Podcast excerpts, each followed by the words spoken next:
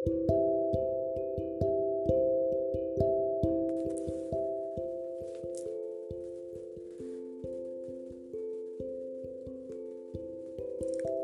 pernah gak sih ngerasain capek, lelah, tapi kamu bahagia di saat yang bersamaan? Kayak gak jelas gitu rasanya. Dan kamu entah mengapa fine-fine aja ngejalaninnya.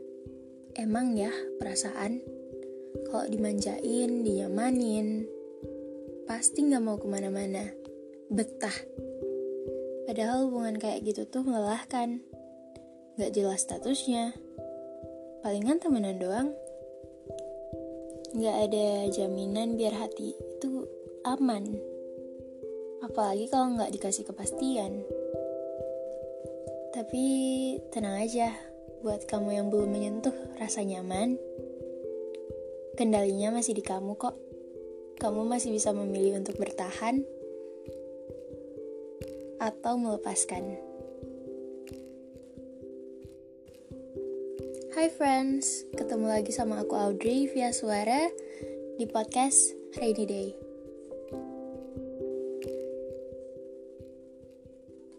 Nah, berdasarkan narasi yang tadi, gimana? Ada yang lagi ngerasain gak sih? Kalau yang lagi ngerasain, pasti nih kayak senyum-senyum sendiri, atau enggak, aduh kenapa sih dibahas yang kayak gini? Atau mungkin nungguin akhirnya dibahas juga tapi yang udah nungguin aku mohon maaf ya sebelumnya karena jujur aku nggak bakalan nggak bisa ngasih solusi apa pun soal yang kayak gini karena jujur aku lagi ngalamin. Iya topik podcast kali ini hubungan tanpa status. Kalian yang lagi ngerasain pasti pernah mikir atau enggak lagi mikirin kok bisa ya gue kejebak? Kok bisa ya gue jatuh? Kok bisa ya perasaan ini ada dari persepsi aku sendiri dari pemirik pemikiran aku perasaan itu bisa tumbuh seiring dengan banyaknya pertemuan yang dilakukan. Kalau nggak bertemu ya paling WA chat DM coba deh kalian pikirin throwback. Gimana nggak bisa tumbuh rasa kalau hampir tiap hari ketemuan hampir tiap hari ngechat DM atau mungkin teleponan itulah alasan aku bilang kalau Perasaan itu muncul bisa saja dipicu dari banyaknya pertemuan yang kita lakukan. HTS capek, tapi aku jadi mikir, udah tahu itu capek, tapi kenapa masih banyak warga plus 62 yang suka ngelakuin yang kayak gini? kelakuannya bikin nyaman orang lain tapi nggak mau ngasih kepastian. HTS itu sendiri biasanya kebanyakan ya dialamin sama hubungan persahabatan cowok dan cewek. Biasanya kita sebut friendzone. Nggak enaknya dari friendzone itu tuh biasanya ngerasain sepihak doang. Kalau bukan dari si cewek yang suka ya dari si cowok yang suka. Jarang banget aku ketemu yang saling suka tapi nggak bisa ngutarain perasaannya. Aku nanya saran sama teman-temanku dan perkataan dari mereka tuh ya dibalikin lagi ke akunya aku milih mau bertahan atau aku milih buat ngelepas aja.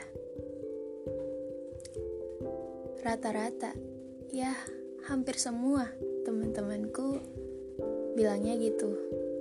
Karena aku rasa nggak ada yang bisa ngebantu aku sama sekali, akhirnya aku beraniin diri aku cerita sama bunda. Iya, bunda aku. Dan amaze-nya, dia malah bilang, kalau aku suka, ya aku kejar. Kalau aku capek, aku lelah, nanti aku bakalan berhenti sendiri. Jadi, itulah alasan kenapa sekarang aku memilih untuk bertahan, memilih untuk memperjuangkan. Buat kalian yang lagi ngerasain, aku sama kayak teman-temanku. Kendalinya ada di tangan kalian. Tapi kalau kalian memilih untuk berjuang, silahkan. Tapi jangan sampai kalian berjuang sendirian. Karena rasanya itu sakit, perih banget.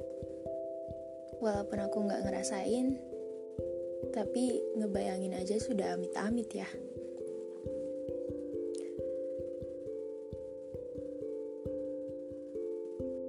Aku lebih punya saran untuk yang belum ngerasain atau belum melakukan, kalau kalian emang gak mampu untuk memberikan sebuah kepastian, lebih baik jangan mendekat. Karena kalian gak tahu bagaimana isi hati dari seseorang yang kalian gantungin itu. Aduh, gantungin bahasanya. Gak enak banget didengar ya.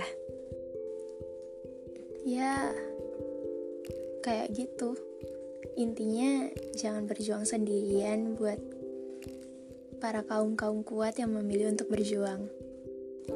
Karena aku rasa omonganku udah mulai ngelantur jadi kita udahin aja podcastnya sampai di sini.